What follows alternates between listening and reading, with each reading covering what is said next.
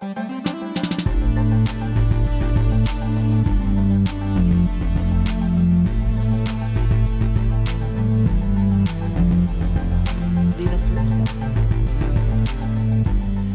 to another bonus podcast. Uh, my name is Crystal Taves. I'm the pastor of women here at Northview Community Church, and I'm joined by Thalia. Good morning. And by two guests this morning. We have Jonathan Giesbrecht. Hi. And Johnny Markin. Hello. Jonathan, you have to say some of your other voices that you were just trying out. Hello. good, to he- good to see you guys today. and Johnny, we just heard you your British voices, accent a, a few days ago. well, I don't presume very much anymore. Very nice. Now we just have to talk like that the whole time. Aye, let's try it. Oh boy. This is going to be a long one. At our staff meeting on Tuesday, um, Brian Schmulin had put together a clip of Johnny's first service at Northview, and it was quite funny. Many And moons ago. Yeah. Was it your candidacy weekend? My candidacy said? weekend in January of 2000. Yeah. Wow. And watching Johnny on stage was kind of funny to see him, whatever that was. How many years ago? Did you say Uh, 2000? 17 and- 17 and years. change, yeah. Yeah. And then the picture of his CD that was shown with his long flowing black locks. Yeah. My favorite part was the, the baggy khakis and the, Oh, the yeah. big, big pink dress shirt. Or I knew how to bring it in Y2K, Johnny. yeah. And then all the people on the stage behind you that were Oh, part man. of the team, like they just Yeah. were like the, in the. I didn't think we were that unstylish 17 years ago. We didn't think we were. All of us Still were. are. Yeah. we will look back in 10 years. I look, I look back to oh. last week and I'm like, Ugh. I look in the mirror every morning. So we wanted to bring Johnny and Jonathan here to talk about worship at Northview. We're trying on our bonus podcast to have different segments throughout the month, and one of it is introducing people to uh, from our staff to the rest of you listeners and talking about how we do things here, why we do things at the church. Um, I know when people come and I interview them after their membership classes that they take here at Northview. I ask them what one of their favorite class or what some of their favorite memories or classes are, and a lot of them say this worship the class that you do, Johnny, because cool. it gives them an insight into how the services are planned and what thought goes into you know our, our sunday mornings. People think oh it's just kind of thrown together maybe if they haven't been part of that and hearing just the thought and deliberation that goes into it is really beneficial for them and helps them give appropriate feedback which we're going to talk about later at the end. So first of all we wanted you guys to introduce yourselves a bit for people who might not know you. Just say um, what you do kind of outside your work hours and then maybe what brought you here originally to northview so who wants to start johnny Okay. Yep. I've been at Northview since January of 2000. Well, actually, I, I actually started June of 2000, went my official start date. And uh, before that, my wife and I were 12 years in the United Kingdom as missionaries and across Europe and stuff, doing uh, evangelism through music and a lot of worship leading and uh, conferences and recording and stuff. Um, before that, grew up in the Lower Mainland. Did my Bachelor of Arts at Simon Fraser in psychology and history and uh, played in Christian music after I was converted in my teens. Before that, played in rock bands through my high school years. So did you I see yourself as a worship pastor when you were going through university? There wasn't quite such a thing as a worship pastor. Okay. Now, there were music directors and stuff, Yeah. and so we served in church when I was at university. You know, playing on worship teams and playing for the choir, Yes. Yeah. as you did. Yeah, so Yeah, I those guess are so, those are yeah. the things that you did, and there was always, you know, you you were a song leader. Yes. You weren't a worship leader. No. Ah, interesting. Yeah. So what brought you to Northview?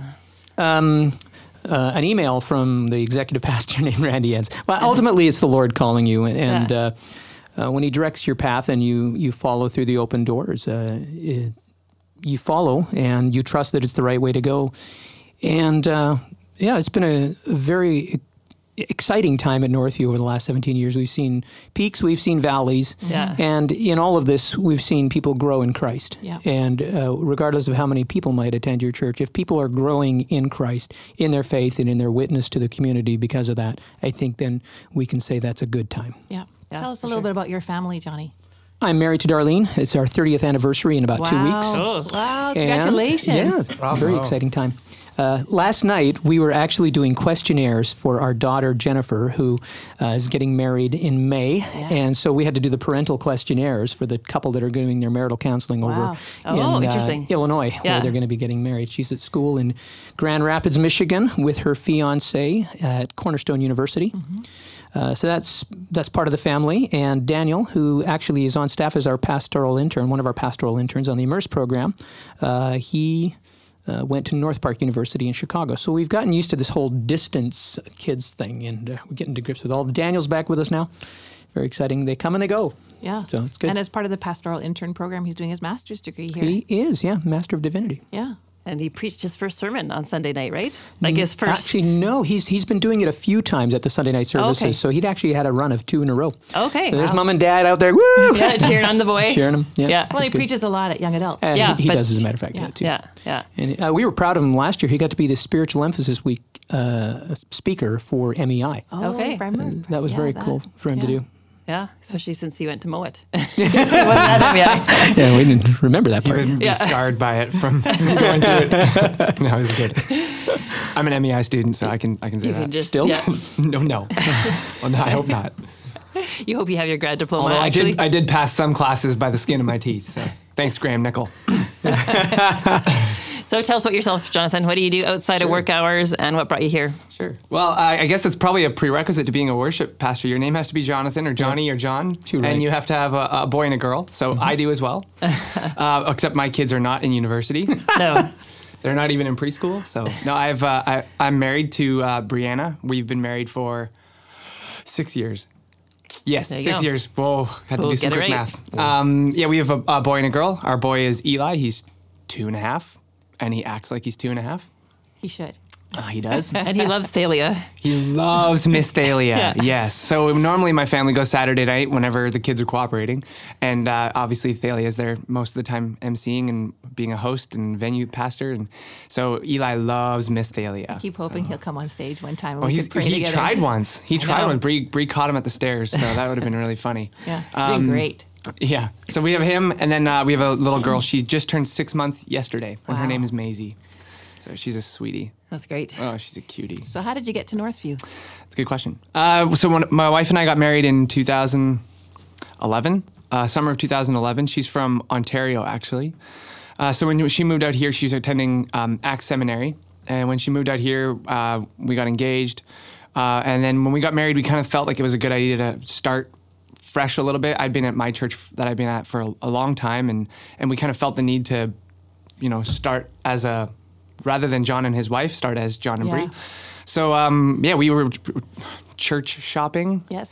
Uh, and one of the things that drew us to to Northview is actually Center Court. Okay. We loved the community there. Uh, we were good friends with uh, with Greg and Sarah, Pastor Greg and, and his wife Sarah, at the time, and they were in Center Court. And uh, I liked it because it wasn't so big. Yeah. I'm, I'm from a smaller church, and in Northview is always like, oh, but it's so big, and you don't get to know people, and bah. and of course now I'm now I'm in the worship center all yeah, the time. Yeah. So the biggest room in the house. yeah, Yeah. I know it's odd how it turned out that way, but no, it was center court. It was the small smallness of that, and and yeah, Jeff's teaching was awesome. The worship was inspiring, and yeah. So that's when we started coming. We start, just were attending, and I was at CBC at the time. Uh, and uh, CBC requirements that are that you do uh, an internship if you're going to do your four year um, degree. And I was doing mine in biblical studies with a worship arts focus. Uh, so I asked and I, I asked around. I was like, "So what kind of internship do I do?" And they said, "Well, you should probably do one around worship." And Northview's internship was like advertised that next weekend in their service. Yeah. Boom. So I was like, I probably should drop off an application, seeing as how we go here now. so I did, and somehow Johnny made the big mistake about Yeah, signing me on. So And he's kept you, so he keeps making mistakes all he the just keeps making mistakes. So no, it's uh, yeah, no, it uh, much like Johnny said, it's kind of. uh, It wasn't one specific thing that resulted in me being here. It was just a number of open doors, and Mm-hmm. we kept walking through. And Yeah. now I'm sitting around this table podcasting. I know. So The heights we can. the heights we ascend ascend, The bonus podcast ah. invited you on. yeah, You're made it now. made it which now. is an Yeah. honor, by the way. We're very we are honored to be here. Yes, truly. yeah, but that's what keeps me busy most of the time. So It's good. So we want to throw you some questions and have you answer them. Why is it important that we worship together in church? What is the why is your job a valid job for us as a church community? well, to lead us in worship.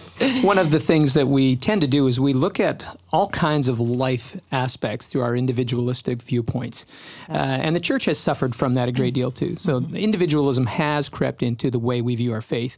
Um, we would, if we were in a different tradition of faith, we might think that we had to go to church uh, because our salvation depends on it, or Right. there might be some reason we have to attend.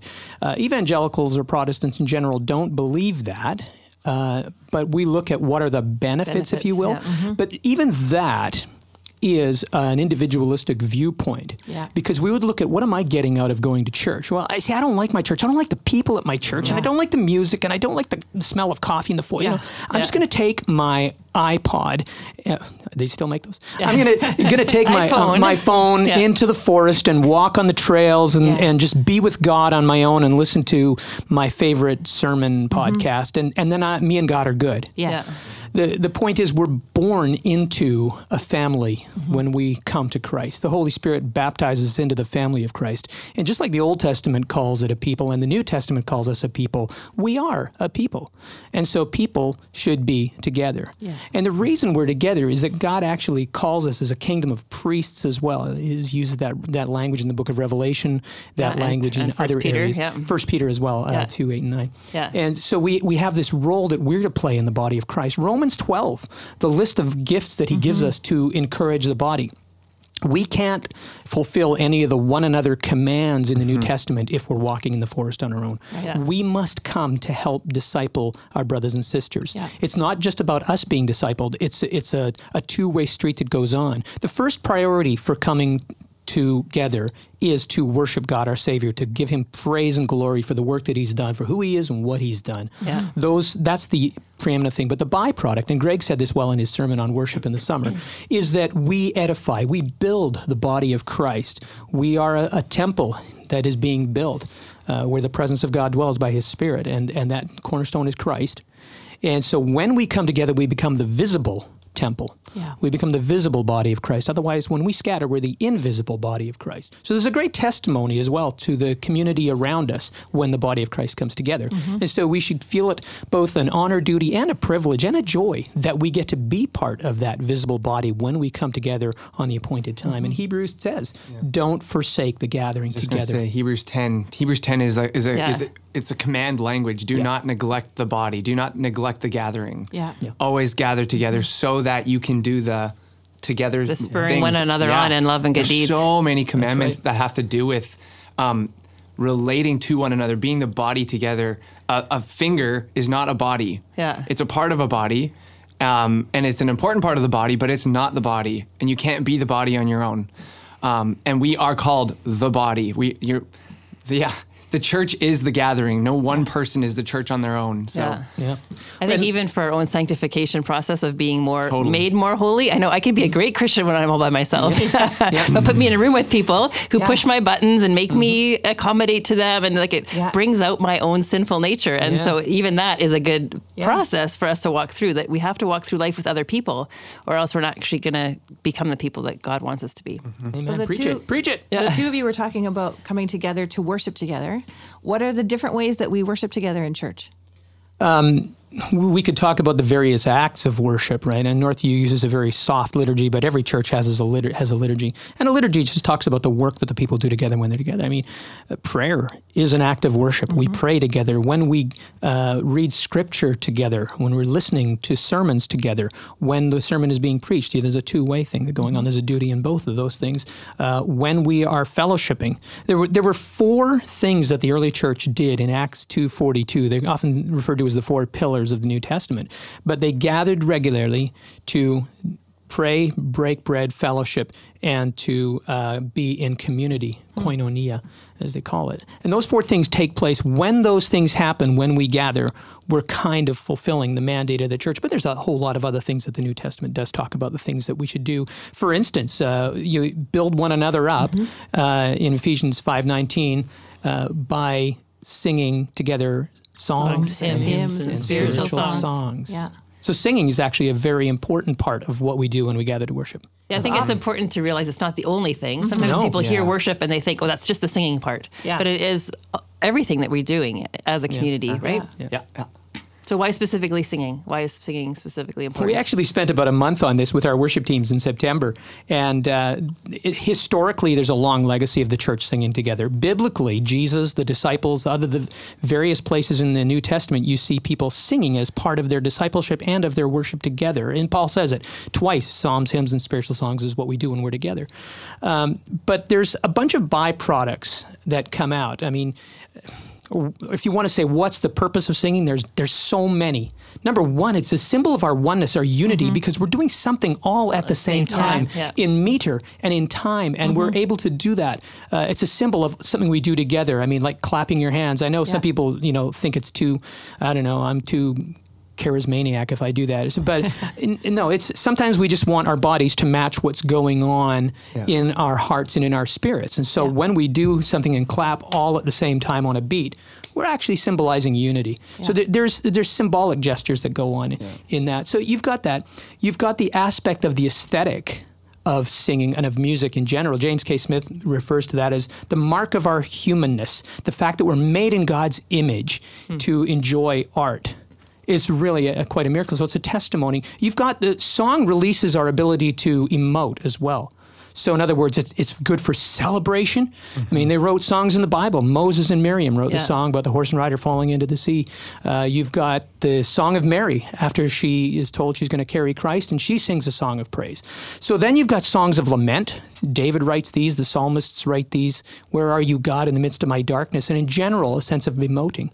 But song, and if you look at some certain psalms, they recount the story of God, and it's a way of remembering. I mean, it, telling story when it's put in song.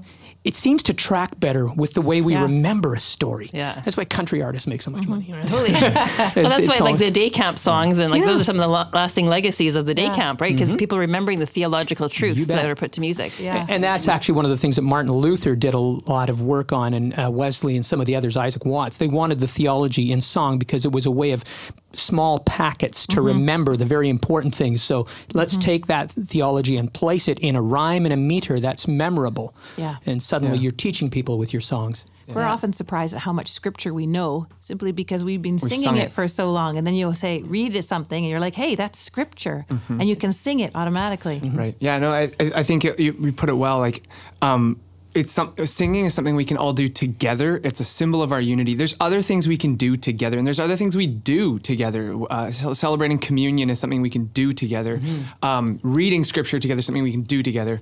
But I find that music has this really unique way of connecting both our cerebral or our brains and our cognitive understanding, Mm-hmm. but also our emotions in a, in a unique way that nothing else really well does. said, well said. Uh, it- and it, it can incorporate people who have, you know, inabilities to do some things. If you can't read, you can still be involved in music. You can clap. You can dance. You can memorize the words because Yeah. you hear it. You hear it over and over again.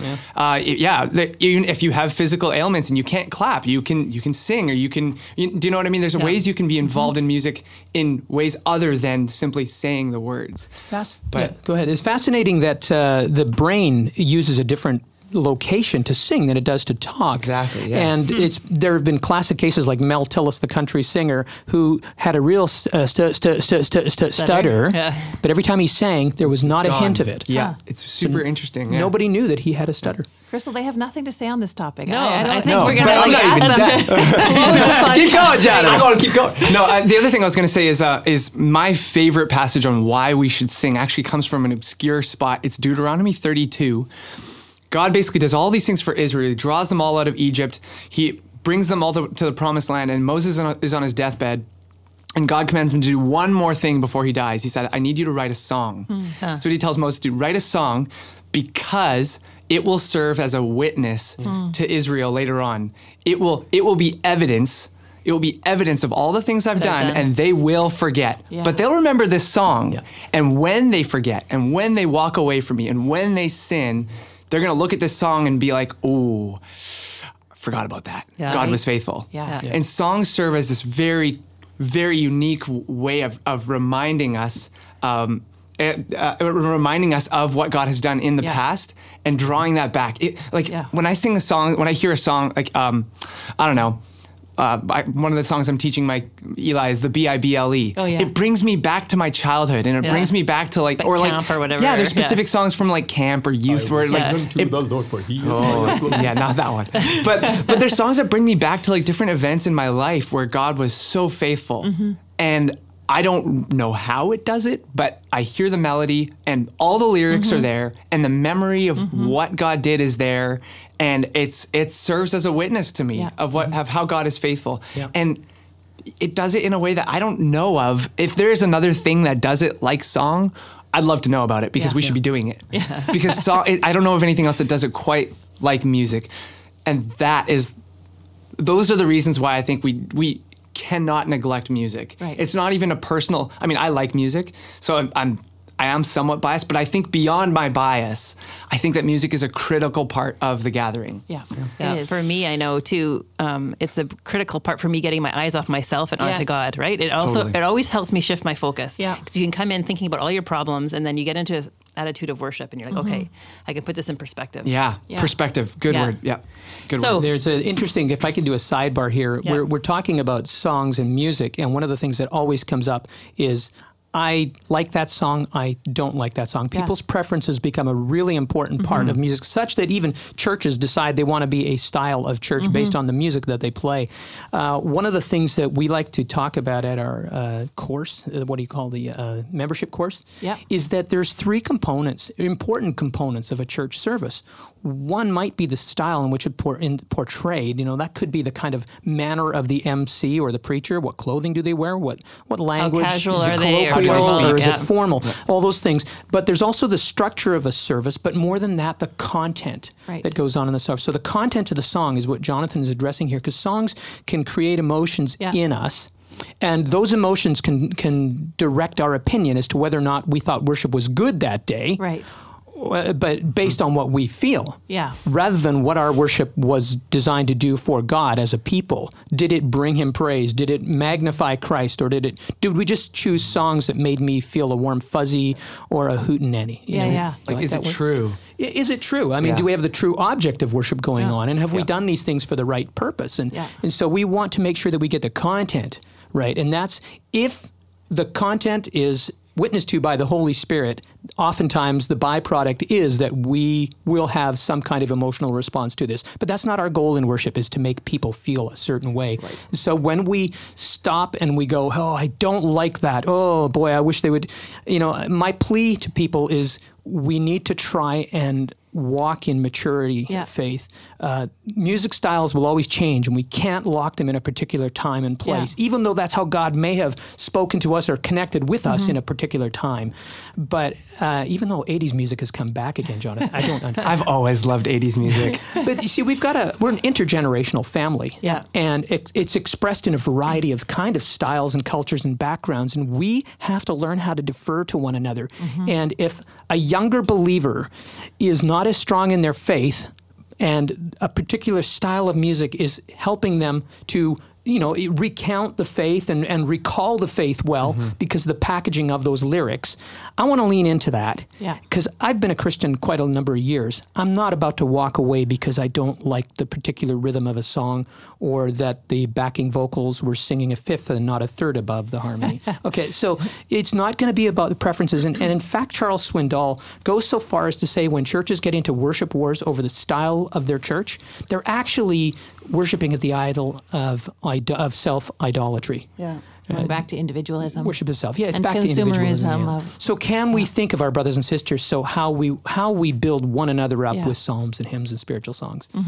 So your um, main caveat would in that would be you're not going to throw any song up on the screen. You're gonna you're gonna m- mostly test it for lyrics, right? Like in terms of its tr- theological truthfulness, and then Yeah. its playability. But that's one of the key criteria that you would use when you Yeah, decide we- what you sing. Yeah, yeah. We, we kind of have a, uh, a grid we work with. It's, I don't know. I think it's written down somewhere. But basically, the idea of our grid is yeah. First, first and foremost, is what we're saying true? Yeah. Because if it's not true, I don't care how good it sounds. It's we're wasting our time. Yeah. Right. So. Or you're leading people astray. Or, yeah, or worse, Yeah. leading people astray. Totally. So yeah, first and foremost, is it true? Yeah, we have other things like how how singable is it? Will people mm-hmm. be able to learn it? Because if it is so complicated that people will like over and over we could sing and people still won't be able to figure it out Yeah. that might hinder its effectiveness at, mm-hmm. you know in terms of like bringing us back to recounting the story if we can't sing it it's hard to connect with it right Yeah. so there's a level of like singability also yeah aesthetic you mentioned this before uh, uh, when we create when we're making music we're we're we're there's a part of the image of God coming out in us, our creative side that God has put in us that He has, right? God created all things, and we have that same creativity. So, like, is is the music creative? Is it aesthetically appealing? Yeah. That's not our our first and foremost priority, but Yeah. but if there's two songs and one of them is beautiful and and poetic, and the other one is kind of just meh, I'm probably going to go with with the more poetic one, just because it's a reflection of of that creative spark in us. That you know what I mean? Yeah. What do we do when we have a beautiful aesthetic in a song that has questionable lines in it? Yeah, that's a good question. Generally, I don't sing it, but Yeah, your priority is I- the content, which is, right? Which yeah. is tough because Yeah. there's a, I, I know there's a lot of I've had a lot of people come up to me like this is a a song that is just touched me emotionally. Why don't we sing it? Yeah. And my response is, well, did you read the line in verse two? Yeah. Like that is not that's not okay. If people think that that's true, like that's not. I don't know. Should we start naming? songs? I don't want to necessarily start naming songs. But we Yeah. have spent a lot of time as a commission of, of worship leaders. Like each of the venues has a designated worship leader, and we, we spend a lot of time on the hymnody, if I can use that word. Mm-hmm. What songs we're going to sing, and we will look. And sometimes you just you might miss a line, but your colleague says, "What do you think of that one?" Mm-hmm. Oh, I never actually saw it that closely. So there's there's a, a benefit in having a, a community of people trying to work through this. You So mentioned. that, oh, sorry. you, I was just going to say, you mentioned venues. Yeah, I was Maybe just we gonna should go the that direction. Haley and I, like, we're such a podcast team here. Yeah. We just think a the same thing. Yeah. So a lot of people listening might Aren't not you the same understand. person? people Wait, get us mixed I always thought you time. were. Yeah, it's Crystal Thalia. Yeah, Kalia or Thistle. Thr- Thistle, thistle. Oh, no, Okay, sorry. Let's talk about venues a little bit. People listening might not have any idea what do we mean by venues, Hmm. and even add in some pieces of, you know, how many staff, how many volunteers, what kind of worship teams do we have across the ages? Talk a little bit about sort of just the details, and then let's go into the venue. Hi- Historically, you need to remember that Northview went very early on, say even in the 90s, into a multi service pattern of worship with having services at different times. Then they became multi day when they went from Sunday to Saturday services as well. Uh, and in a sense, that creates what we call a different venue. There's a different group of people ha- uh, singing and worshiping. Uh, I guess singing as worshiping. I'm going to fall into my own trap here. Yeah. Uh, uh, at the same or in different places, Yeah. but in you know, ah, okay. So But the order you know of what the I mean, service would right? have been the So same, there's the same different venue- songs, or the same same- songs, but different Now, congregation. Yeah, Yep. some years ago, in order to prevent having to build a massive auditorium when the church began to grow again, we uh, thought, well, why don't we try a smaller venue, and we had to meet in what was Center Court uh, while we were doing a renovation anyway. And people got used to the idea, you know, I kind of like this smaller feel of some of this. Yes, we did. Yes, you did. And it brought you here. That's right. So we, Center we launched about what 350 350. Like tops. Okay. Normally, uh, that would feel very full. and our Yeah. worship center is about close 11 to 1200 1100. So very quickly, Center Court became a popular venue, and so now we then we had to launch a second Center Court. So we were running uh, Saturday night, two Sunday mornings, and two Sunday morning in Center Court. And as the church continued to grow, we decided hmm, we're going to have to push out walls or do another one. And we eventually uh, went into West Court. The youth center was redone to become West Court. At the same time, we have the partnership. We took over the campus in Mission, Mission, yep. and so then we had to basically plant or replant a church. And all of these different venues or Yeah. campuses require people to either volunteer or be staffed onto in order to function, to prepare the services, Yeah. to disciple people, to do the various work that is required. So the sermon, especially at the Abbotsford campus, the sermon is piped into the different rooms on, on a video on the screen, but there's a live worship team in each room. And so those are all different people. Yeah. Yeah, and a live host. Uh, Yeah, doing MC. The, yeah, MC, bring like praying and announcements and whatever else not. Yeah. So you guys yeah. have had to go from a worship department that plan one room to a worship department that plans basically Multiple five rooms every week. Yeah, Yeah. right. And you added a worship venue leader for each different room. So talk about that a little bit and how much diversity is allowed in each room. Well, leadership's um, sense of uh, what they wanted to do, and, and their belief was that continuity of worship leaders, uh, i.e., those who coordinate the songs and the readings and whatnot, is better when it's more consistency. Right, Because 'cause we- for a time we had everybody rotating every eight room. weeks, right? Eight Yeah. teams, eight teams rotating through every venue. So you would have one leader in there once every two months Yeah. or Yeah. something like that. And the right. level of familiarity between congregation and leader was like Yeah. so small. Yeah. Different leaders might lean into different songs based on their gifting and Yep. the range of the song or the type of style of music that they're comfortable leading or playing and singing. So uh, it was just a case of that people liked some variety, but there was no continuity, and we were felt we were suffering a little bit. So they made the decision to put uh, people in charge of the particular venue. So Jonathan became the worship center venue uh, Leader. and so he leads there three times a month, and then an alternate comes in uh, on th- once a month. In West Court, that is Nathan Bosch, and then he has an alternate in there. He's the really big Linus. That's Schroeder. On the Schroeder. Schroeder, Schroeder, not Linus. Although he would be funny with a blanket. Well, you never know. Just saying, if he would just walk, yeah, yeah. Schroeder. Uh, that's right. Center Court is uh, uh, overseen by Todd Wickens. And in Mission, Frank Sawatsky is the venue worship leader. Uh, and then uh, Sunday night, we yes, we have a Sunday night service too, Yeah. and that is overseen uh, by a collection of uh, volunteers and uh, people who are getting a chance, immerse students and whatnot. And we give a lot of developing leaders a chance to go and lead in that because Yeah. truly, you can study all you want to about how to do ministry until you get a chance to do practicum. Yeah. You will not develop those skills into a real world se- setting, which is why we love our internships, why we love the Immerse program, and why we love that developmental service. And then you have teams leading some of the other groups as well, like youth. And so tell us about what are those groups like? So yeah, we are not just weekends. Um, we also have teams uh, across the age spectrums, uh, especially down lower. We have uh, we have a kids band. Yeah. So our kids band will serve usually once a month on weekends for our kids ministry. Right. So the grade, I think it's the grade three to fives. They meet in our room called lower court. Um, and they'll normally they'll just have like um, lyric videos kind of playing and they'll sing along to them. But once a month we'll bring in a, a band and it's stocked full of kids. Usually that band is like 25 kids or something Yeah, huge. that's great. Yeah. Uh, and their ranges from grade uh, six till all all the way up till grade 11 or 12. Uh, and they'll lead worship for these kids and they love it because it's Yeah. like, what's a real band? Whoa, this is crazy. And these are people we know. And, yeah, and they yeah. sing kids songs and it's lots, lots of fun. Actually, Johnny and Laura, uh, Laura Weens, uh, one of our pastors, they wrote most of the songs that the kids sing, which is really cool. Yeah. But um, yeah, so we have that, and then our middle school ministry, Vertical Edge, they'll have a band in there like two or three times a month at their Tuesday night event. Yeah. So we have a middle school team. There's some youth and young adults on that team as well, but mostly middle school kids. Then we have like two high school teams that serve at high school ministry on Thursday nights. Yeah. And then we have probably the equivalent of about two young adults teams that serve maybe even more that serve Friday nights at young adults. So we have team and not that doesn't even include people things like women's ministry. We have No. some people who help out at women's Yeah. ministry and lead Yeah. their uh, Men's- uh, men's breakfast, yeah. men's breakfast. We have people all over the place. And the practices are ongoing all week. There's like practices almost any night. Yeah. any always night have to come arm wrestle. Tough to book a room in Yeah. this church on Yeah. an Yeah. evening. Yeah. So Yeah. it's it is a little bit crazy administratively. It's one of the reasons why we we do have you know more than one person on staff. Our staff is made up of Johnny and myself. Uh, we have uh, an admin assistant. Her name is Kim Campbell. She's awesome. She's been here probably 10 years. She's her 11th year, yeah.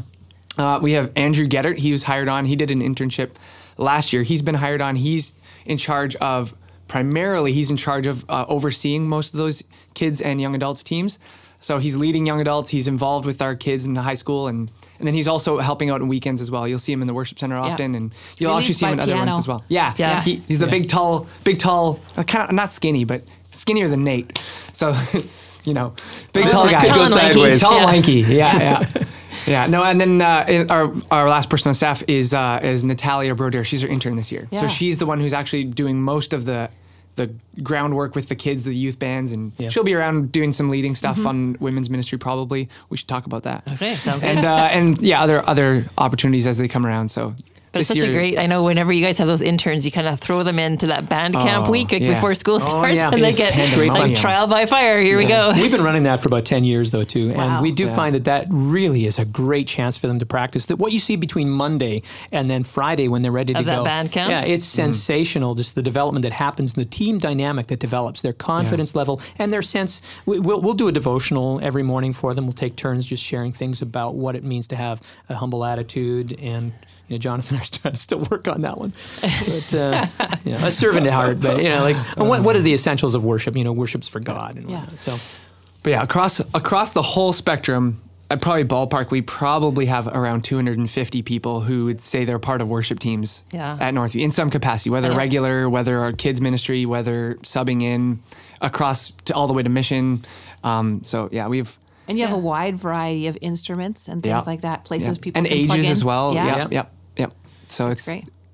It's pretty crazy. Yeah, 250 people. That's like Yeah. that's over twice as twice as big as the church I grew up in. me too. It's a little bit crazy. Absolutely. Let's talk a little bit about feedback. Sorry, Crystal. I was just going to wanna say, it's just so fun to see people being able to have an opportunity to use their gifts. Mm-hmm. Yeah. You can see that they really, like, they're committed to being part of these groups because they feel like they can c- contribute something and mm. they can be part of the body of Christ that way. And it's just really fun for us as MCs to get, be able to be kind of hanging out with them between services Yeah. and hearing their joy at serving in that way. So, Yeah. Cool. Yeah, that's what I was going to end with too. So go there. feedback. We need to hear about how can we give appropriate feedback Mm. if we have questions, concerns, comments about worship in general or a particular song. um, when you send an email, try not to avoid using all caps. And anonymous isn't so awesome. Anonymous is an awesome thing too. No, that's a good question. I think, I mean, uh, so I should first start by saying we are like, we are more than happy to address concerns. If there's something that we are singing that you're, especially something we're singing theologically that you're confused by or you have questions about, we're more than happy to field those questions. And you can always email us and ask us or, or whatever if you have any questions like that.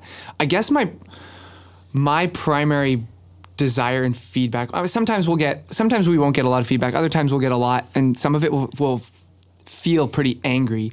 My my primary, the two things Your I would request? love to see Yeah. in in feedback. One is just a, a gentle spirit. If something happens o- over a service that you didn't like, just remember that I'm I'm your brother. Yeah. Like, don't don't be mean. I mean, you can be mean if you want to, but I'm probably gonna get. Uh, you know, I don't want to. Yeah, whatever. Yeah. Try not Yeah, to be we mean. understand. He's- yeah, he's you an get it. artist I'm a redhead too. I just I'm a yeah. but the other thing is, uh, assume assume we know what we're doing. Does And that make sense? And you're looking out for the you're being good of the thoughtful church. about it. yeah, Yeah. like assume that we're not flippant. And, and it may still feel like what we're doing is flippant, but like give us the benefit of the doubt. And you can ask us, like, hey, it kind of felt like you were being flippant here, but I'm assuming you weren't. Could you explain Yeah. or something like that? That's that's great. But it, Asking but- questions is better than assuming the yeah, worst. when when I get emails that are like, you know, next time you should care more about your church when you sing a song this way or whatever. I'm kind of like, I do care do you, about what, my what do you church, think yeah. I? ah, I Yeah. just it, it, We- it digs a little bit. It's Yeah. like Over the years, you come to realize you cannot please everybody in the room with every It's song choice that physically you impossible. make. Yeah. And uh, this is again where we would ask people who attend our services to move into that aspect of their maturity and, and think about why we may have chosen that song. Yeah. And maybe the style is not exactly what you liked. And maybe you remember this song in a different way, and that's how it connected. But there's a whole generation of people who in the last five years don't know the original hymn on Christ the Solid Rock I Stand. If I say those lyrics, they're going to say, oh, that's Hillsong's Cornerstone. you know, and this happened in my class yesterday. Uh, so, you know, we have to understand that even in the history of hymnology, uh, or in history of hymns, if you will, uh, people would change the melody of a hymn to suit the day. And change it around. So, I I mean, I remember leading a hymn when I first moved over to England, and I launched into it, and I thought everybody knows this one. And they, they stood blank, staring at me. They knew the old English hymn melody, and I knew the North American melody, Right. which is a hundred years newer. and they thought, you've just ruined so- our hymn. well, and that's, yeah, and that's the other thing. Like, like uh, I've. I, I hear often like why can't we do the old the church songs why do we have to do these secular music things most of the hymns were written out of bar tunes Yeah. like the melodies were songs they would sing in the pub and they would put christian music to them that was like and people of that time were like how could you do that? How could you bring songs we sing in a bar into our church? Those are your hymns.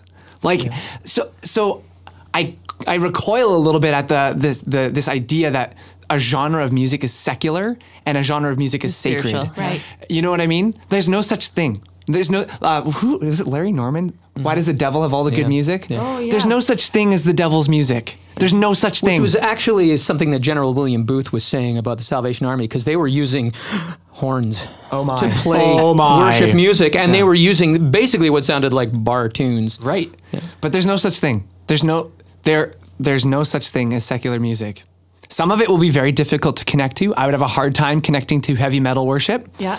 But that's not sinful worship. You grew up on Blink 182. I did, well, I never really liked Blink 182, but I have listened to Blink 182. okay, and I was there's never really confession time. Yeah. No, but that, that that's my Cutlass. yeah. I'm kind of going on a yeah, well, okay. kind of. I yeah, I, I I'm kind of tangenting uh, tangenting. Is that a word? Tangenting. I'm tangenting a little bit, but yeah, uh, I guess yeah.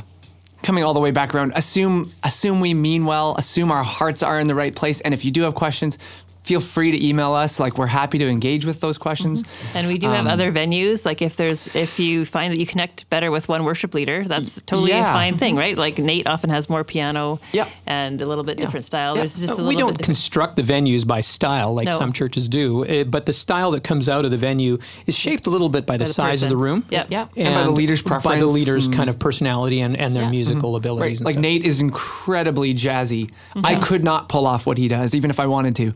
Um, so my like how I lead generally will sound a little bit different, and it's not it's not like we're intentionally trying to be different No. from each other, but it's a byproduct of us being different people. People, yeah. So if you yeah if you don't like the volume or the style of a specific room, like if you really don't like it and you cannot be a part of it, like we have lots of other services that are very different from each other and We do get some people who actually physically in their later years have issues with volume or frequencies. with hearing aids And and that, stuff, yeah. yeah. And so uh, they could choose to Yeah. worship in one of the other venues. On that note, if you find that there's um, like if the bass is super heavy or super hard to to absorb and it's super loud, our rooms are not perfect. You could probably move your seat to a different spot, and you'll find it to be a very different Yeah. experience. Yes. So if you sit in the same seat over and over and over again, and you're complaining that the bass is too loud. Try moving to a different seat. You Yeah. may find that not just it's one very over, different. No, little no, bit of a like into a different different section. section. Yeah. Yeah.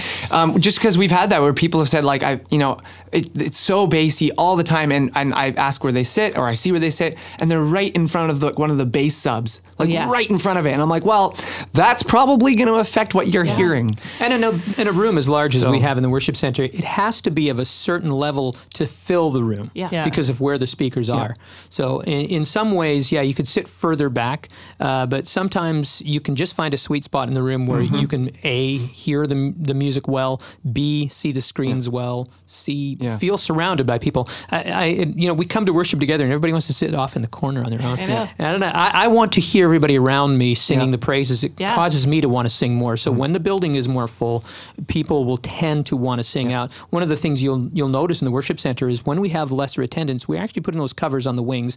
That's so that we can be more of a community Yeah. And that we can encourage one another mm-hmm. Yeah. with our hymn, psalms and hymns and spiritual songs. Yeah. So to that end, why don't you pray about that, Johnny? You want to, do you mind closing our podcast in prayer? Not at all. That we would that we would be in a, a congregation that worships together and, and encourages one another. Okay.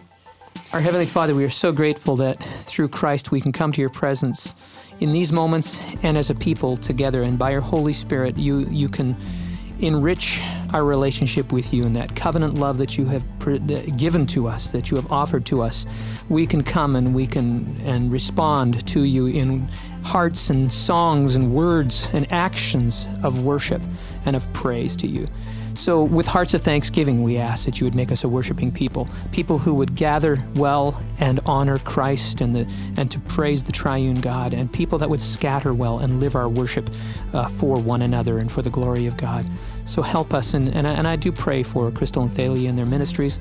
Pray that you would continue to help them, by God's grace, to build disciples in this church.